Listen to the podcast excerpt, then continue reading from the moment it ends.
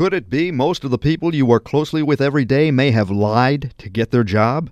I'm Murray Feldman with the Feldman Report on WWJ, News Radio 950. More than 80% of workers say they have actually lied to get where they are.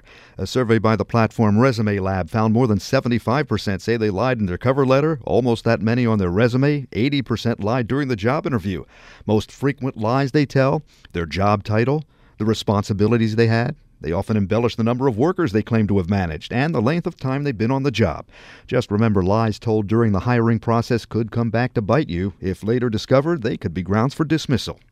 Most adults 45 years old and under who do not consider themselves wealthy think they will be later in life. Many think the economy will change in their favor. About 1 out of 5 believes their education will eventually pay off for them. And 1 out of 4 thinks their employment prospects will improve. Hope they're honest in their job applications. With the Feldman Report, I'm Murray Feldman, WWJ, News Radio 950.